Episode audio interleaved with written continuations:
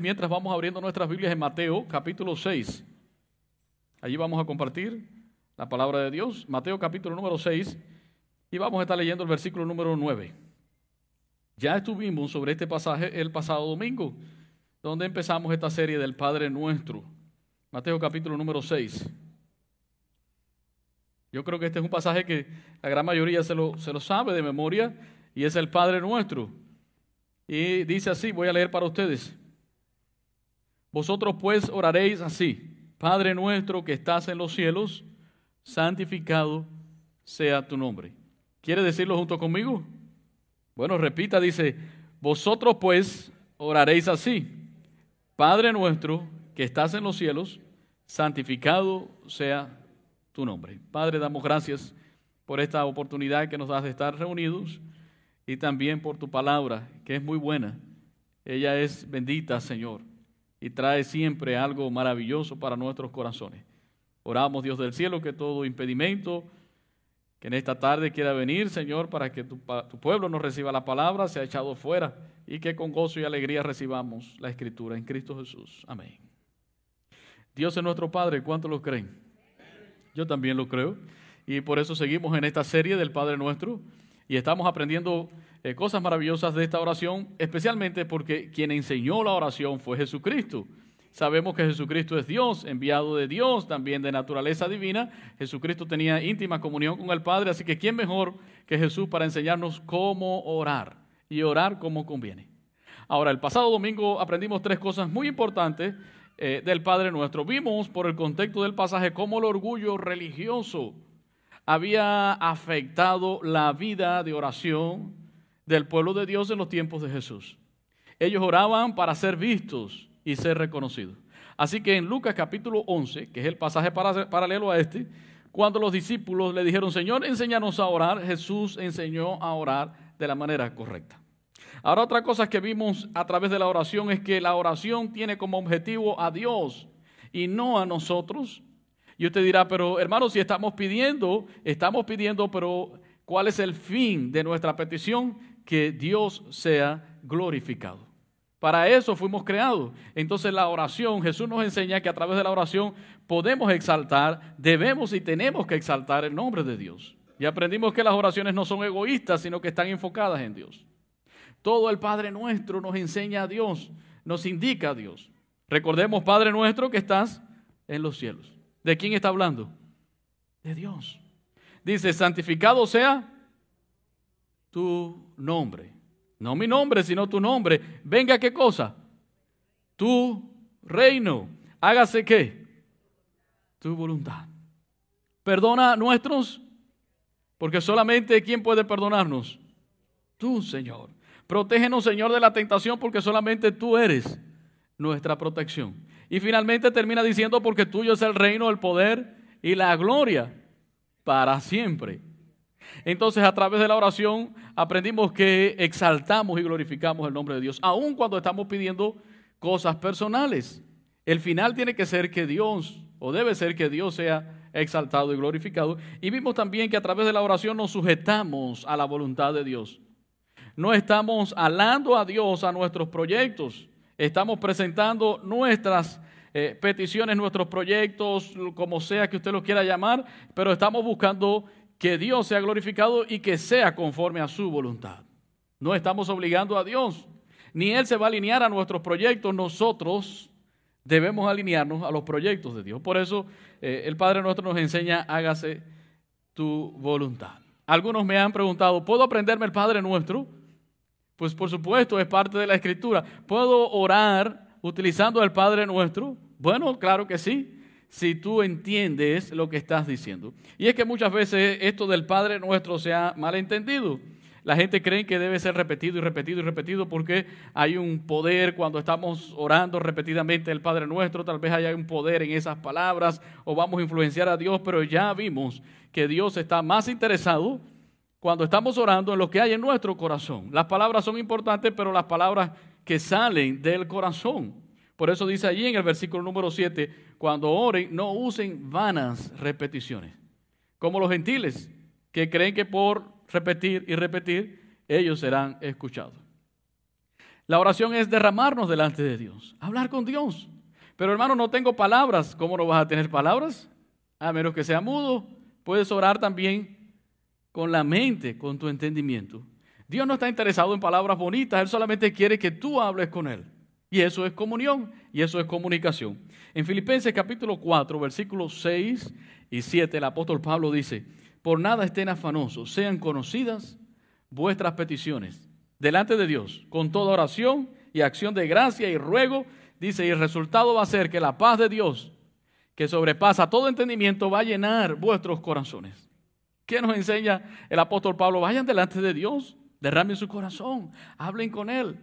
Esa es la oración. Así que el Padre nuestro es un modelo, es un patrón, cómo orar, le estaba enseñando Jesucristo a su discípulo, pero cómo orar en los términos de Dios, no en los términos del hombre, aun cuando es el hombre quien ora a Dios, es en los términos precisamente del Señor. La importancia de la oración y del Padre nuestra es básica. La oración nos conecta con Dios, la oración nos hace relacionarnos con Dios a través de Jesucristo, el único camino. Cuando usted ora al Padre a través de otro, que no sea Jesucristo, ese otro es un impostor. Porque solamente podemos llegar al Padre a través de Jesucristo. Eso lo dice el Señor en Juan capítulo 14, versículo 6. Yo soy el camino, la verdad y la vida. Nadie puede llegar al Padre si no es por mí. Y no es solamente acercarse al Padre a través de la salvación, sino también a través de la comunión. En Juan capítulo 14, ahí mismo, versículo 14, dice, Jesús dijo, si algo piden en mi nombre, lo haré. Entonces Jesús nos estaba enseñando a orar en su nombre. Nunca vemos en el Padre nuestro ni ninguna oración de Jesús que Él ore en el nombre de María. Ni que Él vaya al Padre a través de Moisés o de Aarón. Ni ningún otro personaje de la Biblia. Entonces esto es algo muy importante. Podemos relacionarnos con el Padre a través de quién? De su Hijo, Jesucristo. Eso le da valor a la importancia, eso le da importancia a la oración. Jesucristo mismo nos está enseñando estas cosas, a depender de Él. Él es el, el modelo de dependencia. Jesucristo oraba todo el tiempo, oraba la gran parte de su ministerio y lo vemos orando. Por eso nos enseña cómo orar y le dice a los discípulos, ustedes orarán así. Vimos algunas prácticas relacionadas a la oración que no son prácticas correctas, pero también hay algunas imposiciones religiosas sobre la oración que nada tienen que ver con la verdadera oración y comunión con Dios. Por ejemplo, la postura. Si leemos el Padre Nuestro, el Señor nunca nos dice cómo debemos orar, pero algunos creen que si oramos arrodillados, Dios nos oye más. ¿Cierto o no? Pero vemos personas en la Biblia orando arrodillados, de pie y con las manos en alto. No importa. Lo importante aquí, ¿qué cosa es? Orar. El apóstol Pablo decía, orar sin cesar. También decía, orando en todo tiempo. Cuando la primera iglesia se reunía, se reunía entre otras cosas para qué? Para orar. Y cuando el trabajo fue mucho y necesitaron los doce apóstoles, gente que le ayudara, ellos sacaron a personas llenos del Espíritu Santo y en Hechos 6.4 decía, y nosotros persistiremos en la oración y en el ministerio de la palabra. Diga conmigo oración. Es lo más importante. Algunos creen que el lugar también vale muchísimo, es de, de mucha importancia. Pero no vemos aquí a Jesucristo diciendo que si usted ora en el lugar santísimo, Dios lo va a escuchar más. Algunas personas creen que este es el lugar santísimo, pero este no es el lugar santísimo. El lugar santísimo era en el templo del Antiguo Testamento. Este es un lugar donde nos reunimos, el templo de Dios. Y tan santo es ese lugar como este. Y tanto respeto lleva a Dios allí que, lo lleva acá. Pero a veces estas cosas pues eh, no sé, se entran en las iglesias y creemos que hay más poder si oramos aquí delante. Bueno, ciertamente a veces traemos algunos hermanos para orar eso, pero Dios va a escuchar la oración de corazón, lo mismo allá, el que se siente en la esquina, que el que está aquí delante. Aunque queremos que todos se sienten aquí delante. ¿Cuántos dicen amén? Vemos las personas orando en la Biblia, algunos oraron en las batallas, en las batallas, otros oraron en el huerto y en la casa de Dios, hasta en el vientre de un gran pez. Vemos allí a alguien orando. Lo importante es orar sin cesar. Tampoco vemos el horario. Algunas personas creen y dicen, oye, Dios nos escucha mejor a las 3 de la mañana o en la madrugada. ¿De verdad que usted lo ha escuchado? Bueno, Jesús lo vemos orando en varios momentos del día. Vemos también a Daniel que oraba tres veces al día pudiera eso ser un patrón para nosotros o no serlo. No necesariamente. Vemos el salmista que dice, temprano yo te buscaré. Pero en el Padre nuestro, Jesucristo no nos dice, la hora más efectiva para orar es a las 2 de la mañana. Simplemente aquí lo que importa es que orar. Así sea en la mañana, que sería muy bueno despertarnos orando, al mediodía, en la noche, eh, cuando vas en el auto, no sé. Aquí lo importante es mantener la comunión con Dios a través de la oración y que la oración sea un estilo de vida. Eso es importante. A la hora que sea, en el momento que sea, de pie con las manos acostado, tirado ahí en el suelo. Algunos hermanos me han dicho, ¿puedo arrodillarme en la iglesia? Puedes arrodillarte y también acostarte si estás adorando, orando, lo que tú quieras hacer. Solamente esa es tu comunión con Dios. No hay un mandamiento al respecto. Ahora, hay un elemento muy importante en el Padre nuestro y es el que vamos a ver hoy. Y diga conmigo, Padre nuestro, Dios es nuestro Padre y Jesús nos enseña que cuando entremos a la oración debemos entrar en esa relación Padre-Hijo. Él es mi papá. Y cuando yo entiendo realmente que Él es mi papá, la oración en nuestra vida va a cambiar de manera radical. ¿Cómo oramos y la manera en que entramos a la oración. Tu visión de Dios es muy importante, porque así como tú ves a Dios, también te relacionas con Él. Dios no es como nuestros padres terrenales. Y agradecemos a Dios por nuestro papá de la tierra, ¿verdad? Y lo honramos. Pero Él es mucho más. Él es el, el, Padre que nos ha amado desde antes de la fundación del mundo. Él es el Padre que envió a su único Hijo a morir en tu lugar. Él es el Padre que nos perdona, él es el Padre que nos corona de favores y misericordia. Y Él es el Padre que tiene un lugar reservado en su presencia para nosotros. ¿Cuántos dicen amén? Ese es nuestro Padre. Entonces cuando tú oras a Dios, ¿sientes que Él es tu papá de esa manera? ¿Que estás tan cerca de Él y Él está tan cerca de ti? ¿Sientes que hay esa comunión muy estrecha con Dios? Esto es importante porque hay modelos equivocados y formas de ver a Dios de manera distinta. Hay creyentes en Jesucristo que saben que Dios es, el Padre y que Dios lo ha perdonado, pero no han experimentado esa relación íntima con el Señor. Algunos, por ejemplo, ven a Dios como un Dios enojado que quiere castigar a su pueblo. Y cuando tú escuchas a esas personas, generalmente ellos expresan un enojo de Dios y cuando van a buscar en la Biblia siempre buscan estos pasajes en el Antiguo Testamento donde Dios iba a castigar a su pueblo. Y entonces comienzan a atemorizar a los creyentes, decir ahí el, el juicio de Dios viene sobre ti, sobre la iglesia, y comienza primero por el pueblo de Dios. Es cierto que Dios disciplina a quienes. ¿Y por qué disciplina a sus hijos? ¿Por qué? Porque los ama. No podemos ver la disciplina de Dios fuera del amor de Dios. Mire usted con sus hijos, si los ama, ¿qué hace? Vamos con la disciplina porque queremos que nuestros hijos sean mejores. Generalmente este tipo de creyente está enojado y está enojado a veces hasta consigo mismo.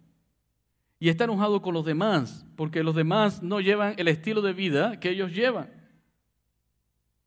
Y entonces enfocan ese enojo que tienen en, el enojo de Dios. Eh, te hacen ver a un Dios que está completamente enojado y que quiere acabar con su pueblo. Tal vez tuvieron un padre aquí en la tierra muy enojón. Otros ven a Dios como el padre que está esperando a que cometamos un error para venir y castigarnos. Tal vez ese tuvo un padre bien duro, de mano dura. Y entonces es la visión que tiene de Dios. Dios está esperando allí, está mirando con una lupa cada detalle, aunque Él no necesita lupa, para cuando tú caigas venir sobre ti y castigarte. Otros también creen que Dios es el Padre consentidor, porque tal vez usted aquí en la tierra tuvo un Padre que lo consentía. Y usted dice ahora, bueno, pues mi Padre del cielo es mi, eh, yo soy la niña de sus ojos, ¿verdad? Y Él me va a dar todo lo que yo quiera y todo porque, porque yo soy el Hijo consentido de Dios. Y eso está completamente equivocado. ¿Sabe que muchas veces no sabemos ni orar como conviene?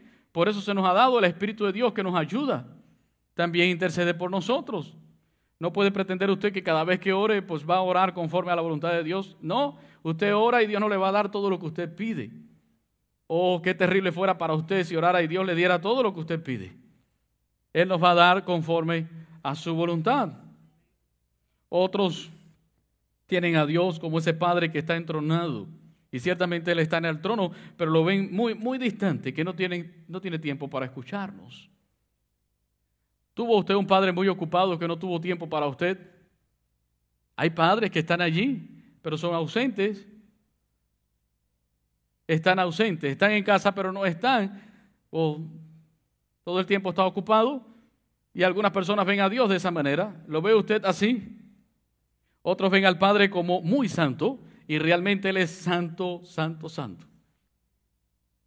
Lo ven tan santo que se despegan de Dios porque les da vergüenza acercarse delante de Dios y decir qué está pasando con su vida. Pero una idea no se divorcia de la otra. Él es santo, santo, santo. Él está en el trono. Él merece respeto. Él merece toda la gloria y toda la honra. Pero a la misma vez, Él es mi papá. ¿De veras usted no cree que Dios ya sabe lo que usted está pasando? Entonces, venga confiadamente ante el trono de la gracia de Dios para hablar con Él. Cuán importante es tener la visión correcta de Dios. Por eso Jesús comienza esta oración como Padre nuestro que estás en los cielos. La paternidad de Dios se basa en su amor. No podemos separar la idea de que Dios, la realidad de que Dios es nuestro Padre, sin tomar en cuenta su amor. A algunos no les gusta, dice, oye, predica mucho del amor. Es imposible ver a Dios si no vemos el amor. Él es grande en misericordia, incluso dice que es lento para la ira. No dice que no tenga ira, no dice que no va a hacer justicia. La justicia es parte de Dios, pero Él es grande en misericordia. No podemos divorciarnos tampoco de esa gran realidad, su paternidad. Dios nos ama como Padre, Dios nos tiene como Padre por su amor.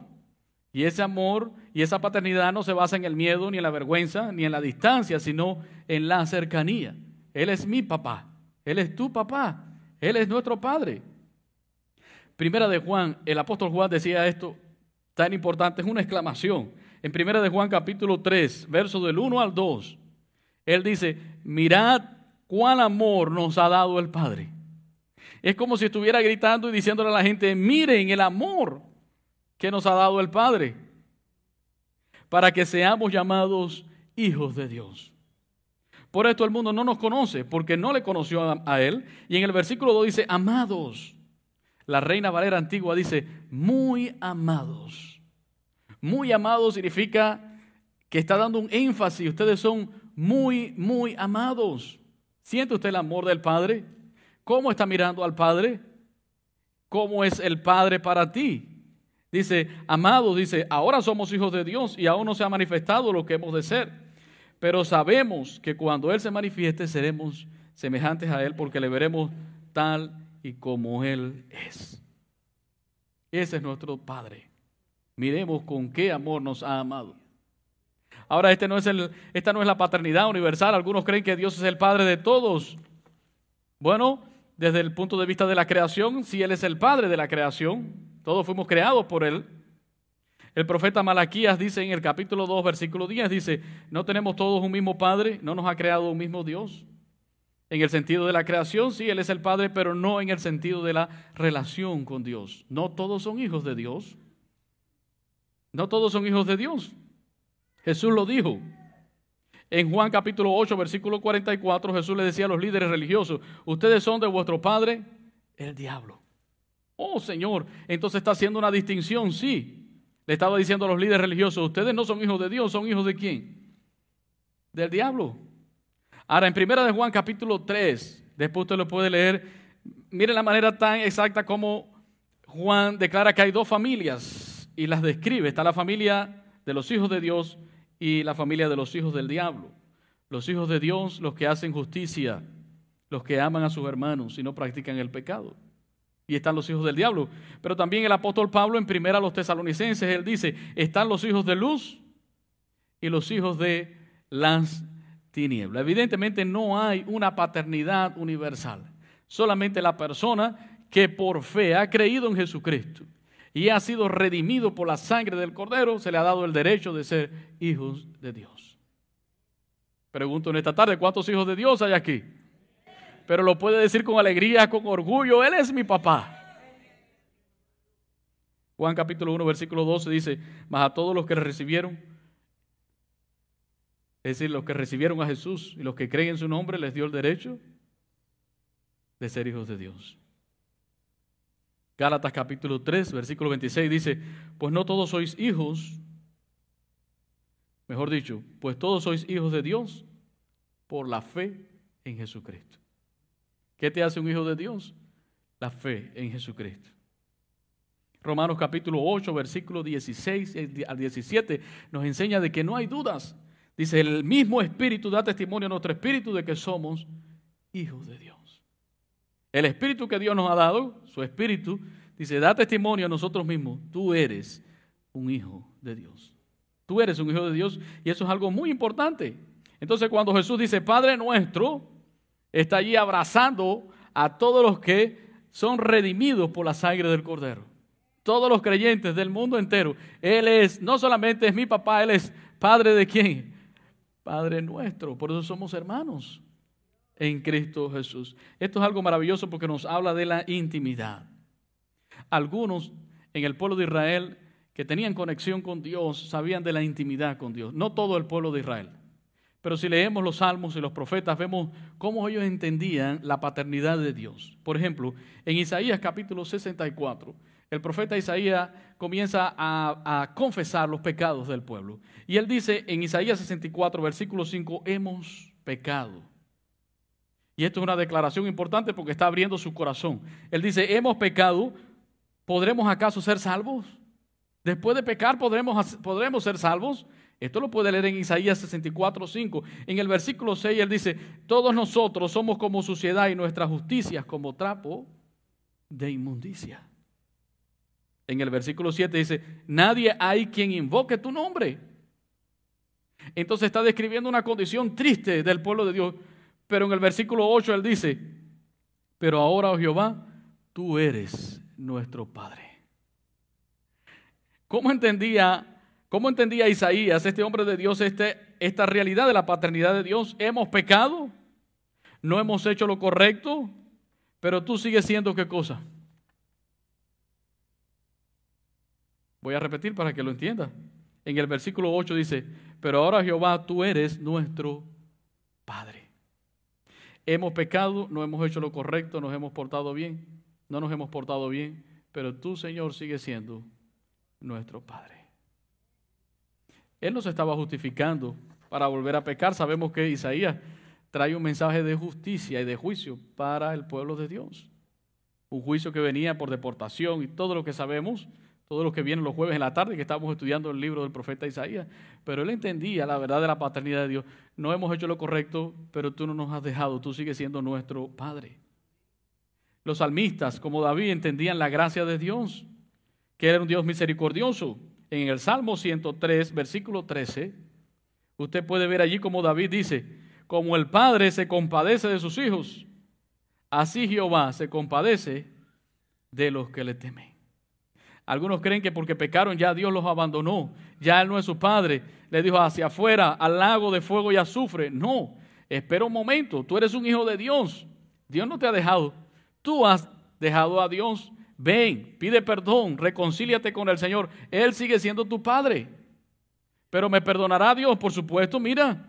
Así como se compadece el Padre de sus hijos, se compadece Jehová de aquellos que le temen. ¿O acaso sus hijos nunca cometieron errores? Seguramente sí. Y entonces ya usted le dijo, ya tú no eres mi hijo. Claro que no. Ese solamente necesitaba que disciplina. Ya no voy a hacer así más con la mano porque algunos van a pensar, oye, el pastor da mucho golpe. También en el Salmo 68, 5, vemos cómo ellos veían que Dios era el padre de aquellos que no tenían padre. En el Salmo 68, 5 dice, padre de huérfanos y defensor de viudas. Él es el padre de los huérfanos. Y el que está a favor de quienes? De las mujeres que se quedaron solas de las viudas. Él está con ellos. Pero también el pueblo de Israel veía al Padre, a Dios como el Padre de la nación, el fundador de la nación o fundador de una religión. Y de alguna manera, para el tiempo de Jesús, ya el pueblo de Israel se había separado de ese lado paternal de Dios. Lo veían como el Dios, ¿sí? todopoderoso, el omnipotente, pero que está allá en el tercer cielo, eh, está distante y está separado. Esa, esa relación personal, pues ya se había quedado a un lado. Es como el cristiano que sabe que Dios es Padre, Él provee, pero está lejano, está distante, como el Padre ausente, no tiene tiempo, mucha gente está orando. Él es el Padre, sí, pero no hay esa cercanía con Dios. Así que para los, fariseos, la gente religiosa del tiempo de Jesús, era muy vacío esa idea de la paternidad de Dios. Por eso cuando Jesús llega y comienza a enseñar y a decir Padre, Padre, Padre, incluso utiliza la palabra Abba o Abba, como realmente se debe pronunciar, mm, esto era algo nuevo para ellos, pero tal vez hasta ofensivo para los religiosos. Y este, ¿cómo se acerca a Dios de manera tan personal? Más de 70 veces Jesús utiliza la palabra Padre en todas las oraciones de Jesús. Van a escuchar cómo Él se dirige a Dios como Padre. Solamente en una, Él no oró como Padre. Cuando estaba en la cruz del Calvario, le dijo, Dios mío, Dios mío, ¿por qué me has desamparado? Un momento tan terrible donde Jesús sintió esa separación de su Padre. Y Él clamó, Señor, ¿por qué me has desamparado? Tuvo que haber sido un momento terrible, sentir el desamparo de Dios. De ahí en fuera Jesús siempre dice Padre, Padre. En el original griego la palabra es pater, que no, no nos da idea de mucha cercanía, solo Padre. Pero en el arameo donde Jesús hablaba era Abba. Jesús decía Abba Padre y Abba era la frase que utilizaban los niños pequeños para referirse a su papá. ¿Recuerda cómo usted le decía a su papá o todavía le dice? Es como decirle en español, papi. Esa era la palabra papi o papá o no sé, de la manera que usted le decía cariñosamente. En Marcos 14, 36, 36 Jesús dijo, Abba Padre. Dice, todas las cosas son posibles para ti. Es una repetición. Papá, Padre. Ese Abba es, es tan, cerco, tan cerca de Dios, estás tan cerca de mí. Tú eres mi papito, mi papá. Y por otra parte le decía Padre, reconociéndolo como el Padre con autoridad. Abba Padre. En Romanos capítulo 8, versículo 15, Pablo enseña lo mismo. Dice, pues no habéis recibido el espíritu de esclavitud para estar otra vez en temor, sino que ha recibido el espíritu de adopción por el cual clamamos, Abba Padre. ¿Siente usted a Dios tan cerca? ¿Cree que Él está allí como Padre? ¿Qué pasa en nuestra vida de oración cuando entendemos esta verdad? Nos sentimos libres, diga conmigo libres nos sentimos libres. Eso lo enseña Gálatas 4 del 6 al 7. Dice, y por cuanto sois hijos de Dios, por cuanto sois hijos, Dios envió a vuestros corazones el Espíritu de su Hijo, el cual clama, Abba Padre, pues ya no eres esclavo, sino hijo, y si hijo, también heredero. Cuando usted se acerca a Dios en oración, puede decirle papá, y puede sentirse libre porque ya no eres un esclavo del pecado, eres hijo de Dios. Y también coheredero con Cristo Jesús. Es posible que algunos hoy aquí se acerquen a Dios de una manera fría, distanciada, y digan, pero es que Él es el Dios sobrenatural. Sí, eso lo vamos a ver en toda la serie. Él es el Dios poderoso y merece todo respeto, por supuesto. Una cosa no se divorcia de otra, pero eso no elimina la verdad de que Él es tu papá. Él es tu papá. Hay una intimidad, hay una confianza. Él no es el que está allí esperando que tú llegues para sacarte los ojos. Él es papá. ¿Por qué tienes miedo a acercarte? ¿Estás haciendo algo malo? Ven y habla con Él. Él no es como los papás de acá. A nosotros nos desbalanceamos muchísimo. Queremos utilizar a veces unas disciplinas que no van. Pero tú puedes hablar con Él y decirle, esto es lo que me pasa. Este es mi problema. Porque Él es tu Padre. Él te escucha.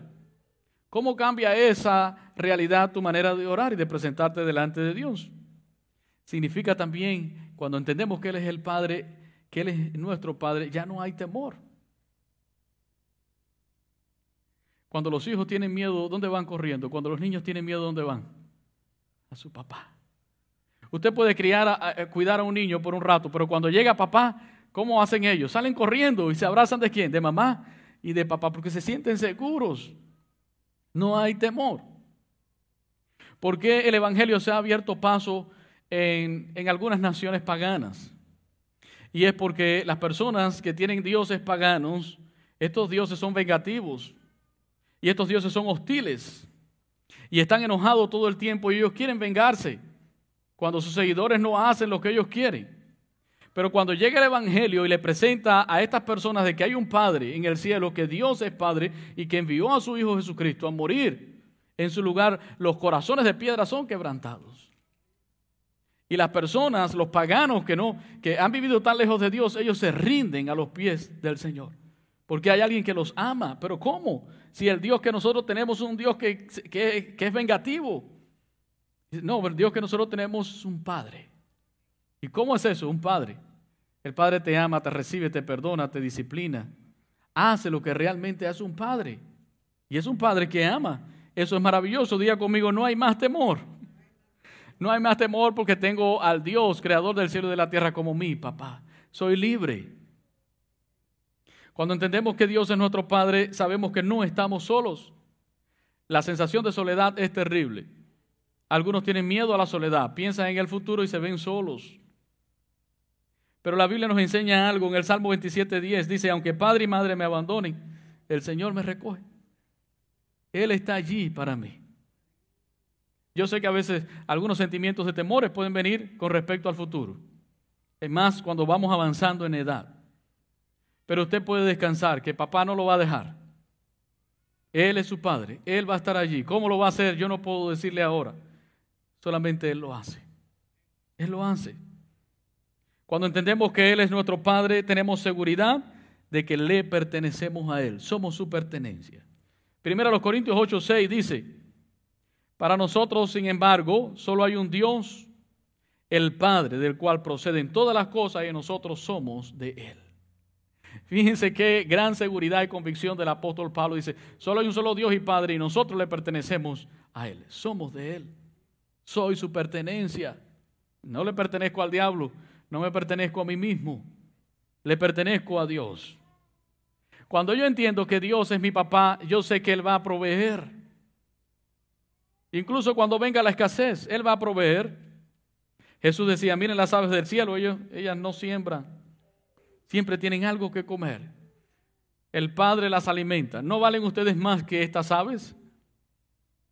Eso lo sabemos de memoria, pero cuando nos toca ponerlo en práctica, cuando viene el momento difícil, allí es donde es probada nuestra fe.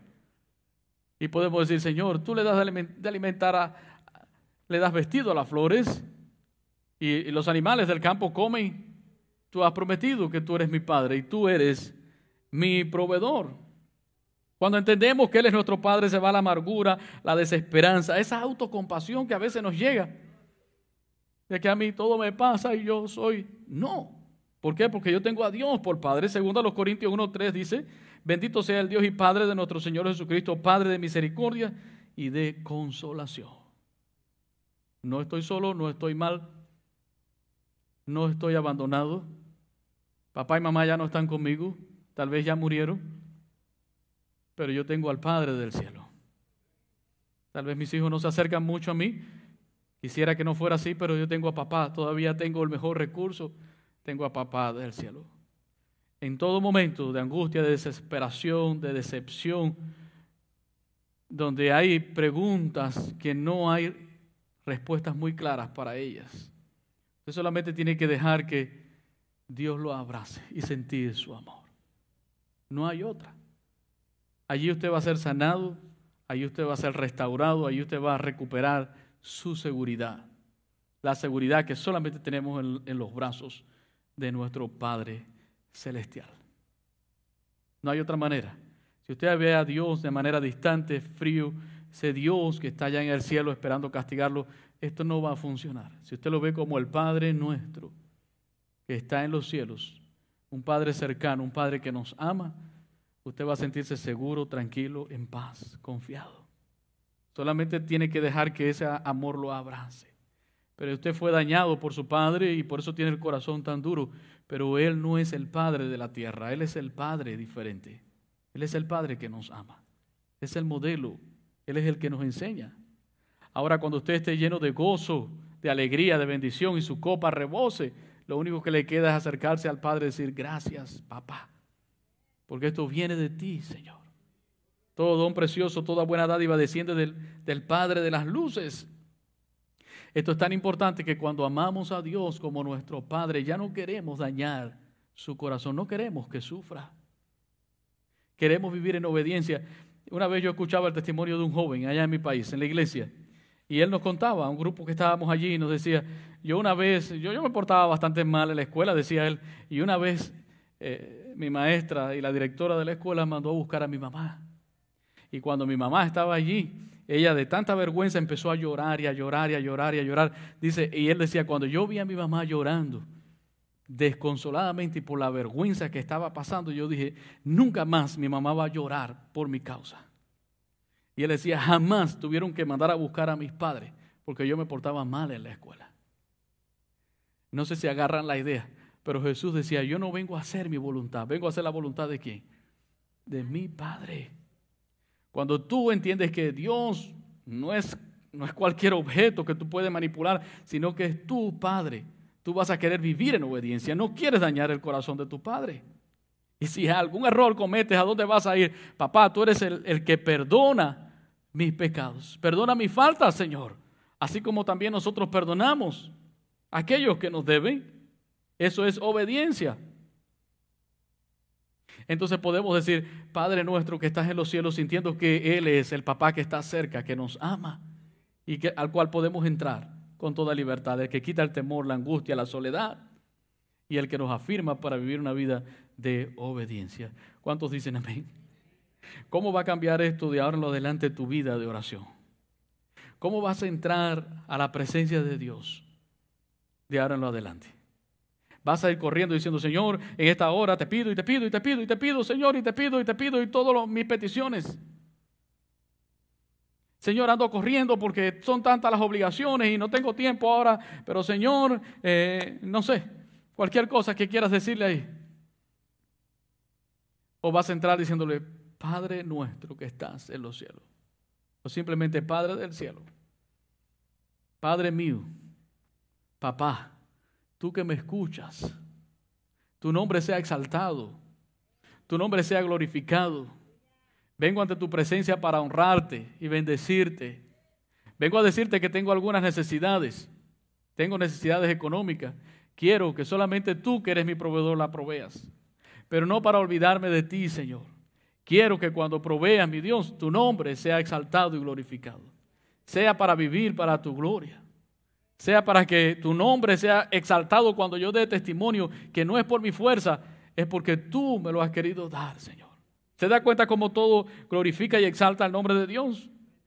¿Qué podemos aprender de todo esto? Estábamos perdidos sin Dios, sin esperanza. Pero el Padre del cielo nos ha amado y nos ha dado una familia, la familia de la fe nos ha acercado y nos ha adoptado como sus hijos. Y ahora podemos tener la seguridad de que Él está allí. Él nos escucha. Él no es el Padre ausente. Algunos dicen, pero es que hay mucha gente orando a Dios. Él es Dios. No están orando a un ídolo de madera. Están orando a quién? A Dios. Él es Dios. Él no es el Padre ausente. Él es el Padre presente. Usted no tiene que presionar a Dios para obtener lo que quiere. Usted no tiene que imponerle a Dios ni hacer trueques con Él. Si me das, te doy. Usted no tiene que hacerle promesas a Dios. Señor, si te prometo que si tú... Usted no tiene que gritarle a Dios como los profetas de Baal que le gritaban y se rajaban la piel, se hacían cortes y sangraban. Y el profeta Elías le decía, oye, griten más alto porque su Dios se ha quedado dormido. O tal vez se fue de vacaciones. Usted tiene al único y verdadero Dios, el Padre del cielo. Él está allí para usted. Podemos respetar su nombre y honrarle. ¿Cómo? Entrando a su presencia como un hijo, que es amado, que ha sido recibido, que ha sido aceptado. Un padre que está dispuesto a escucharnos, un padre que está dispuesto a corregirnos si es necesario, un padre que nos levanta, que nos impulsa y nos manda hacia adelante. Vamos a orar en esta tarde, les invito a ponernos en pie, porque realmente Él es el Padre de toda misericordia. ¿Cuán fiel ha sido Dios? Nosotros éramos el pródigo, el hijo pródigo, que nos fuimos de casa, pero al regresar Él estaba allí con sus manos abiertas. ¿Cuántos creen que Dios ha sido fiel? Dios ha sido fiel. Y lo será. Grande es su fidelidad. Vamos a orar sobre esta palabra. Y vamos a decirle, gracias Señor, tú eres mi papá. Hasta ahora te había visto solamente como el Dios grande y poderoso. Tal vez te había visto, Señor, de una manera muy fría, así fue mi relación contigo, apurada, pero hoy puedo entrar confiadamente ante el trono de tu gracia. Tú eres mi papá, nadie me va a entender como tú. No hay nada que yo tenga que ocultarte, porque tú todo lo sabes. Tú no vienes con prejuicios de antemano, tú solamente quieres escucharme. Tú no estás allí con la mano levantada para hacerla caer sobre mí y destrozarme. Tú estás allí para mostrarme el camino, para enseñarme y disciplinarme porque me amas. Perdóname las veces, Señor, que no he entendido esto. No he entendido que tú eres mi papá. Y recibo hoy de Jesús, quien vino de tu mismo seno y me ha enseñado que tú eres Abba Padre, mi papá, mi papá. Padre, en el nombre de Jesús, te damos gracias por revelar a tus hijos, Señor, las profundidades de tu misma sabiduría y conocimiento en Cristo Jesús. Perdónanos las veces que no hemos tomado en cuenta que tú eres el Padre que nos amas. Y amor encierra muchas cosas. Tal vez muchos no tuvieron el, el, ejemplo correcto aquí en la tierra, pero no se trata de mirar aquí, sino de mirar arriba, a los cielos. Tú eres diferente, Señor. Nadie nos ama como tú. Nadie nos ama como tú, Señor. Ahora podemos entrar confiadamente, seguros ante el trono de tu gracia. Podemos abrir nuestros corazones. Ahora, Señor, no te vemos como ese policía persiguiéndonos para castigarnos, sino como un padre que está pendiente de sus hijos. Está pendiente a dónde va, qué necesita, con quién se relaciona. Es el Padre que está allí dispuesto a levantarnos y hemos caído, a disciplinarnos, a enseñarnos, a mostrarnos. ¿Qué más podemos decir sino gracias? Padre nuestro que estás en los cielos, santificado sea tu nombre, venga tu reino, hágase tu voluntad en el cielo como en la tierra. El pan nuestro de cada día, dánoslos hoy y perdona nuestra falta, Señor. Porque tuyo es el reino y el poder y la gloria por los siglos de los siglos. Adore, adore y exalte a Dios. Él es el único Dios. Él es el papá del cielo. Amén.